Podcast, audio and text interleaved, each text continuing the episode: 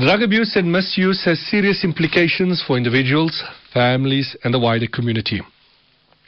Its presence in society can lead to unemployment, crime, family uh, dysfunction, and community breakdown. Research over the past 15 years has highlighted the disproportionate negative impact of drug abuse on Muslim communities. We're joined by Sarah Sheikh. Assalamu alaikum and welcome to the program. Alaikum. Tell us a bit more about the prevalence of substance abuse, mental health, and OT within the Muslim community. The prevalence of substance use in Muslim, in Muslim communities is definitely on um, rise.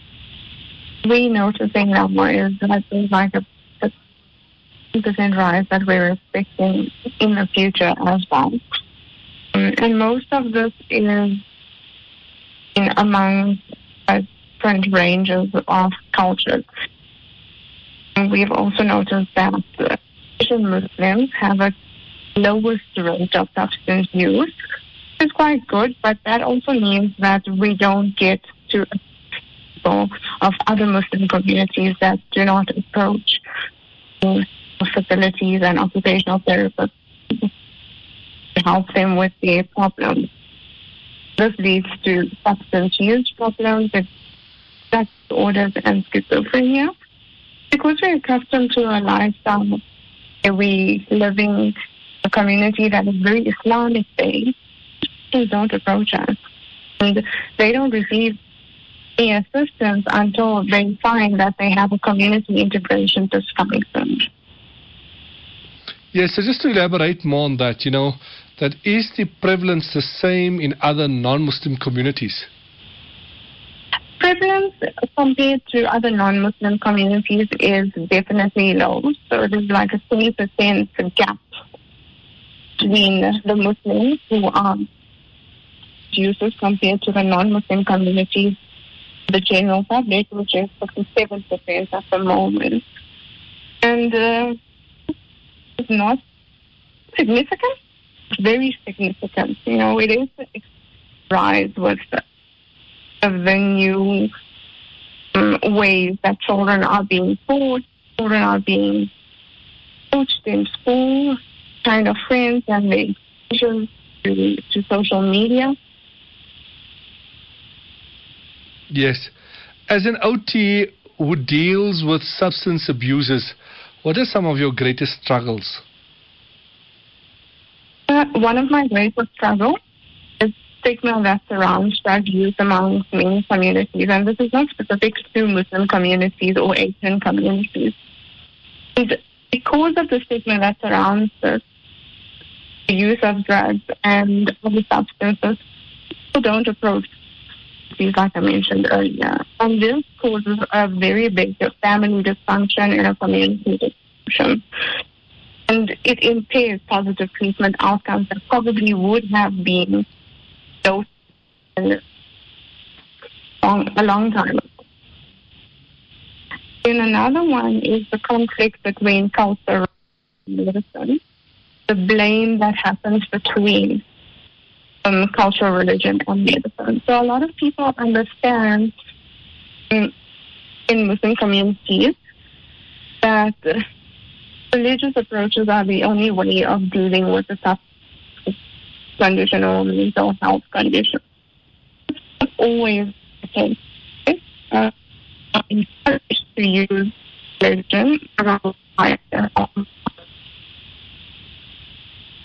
we are also encouraged to use medicine and the forms of treatment that are available to us, you know. And because of this, it so fine. Not many people are very adherent to the treatment, not very adherent to options that are to them by the occupational therapist. Yes. So, you know, these are important points of consideration. Uh, in general, you know, what is the general treatment approach for substance abusers? Uh, how does one approach the matter of you know helping them and uh, helping them overcome it? What we normally do as occupational therapists in a community setting, our approach is usually a client-centered, community-based, holistic approach. And uh, in one sentence, we refer to this as a top-down approach. Our targets are the seven areas of wellness.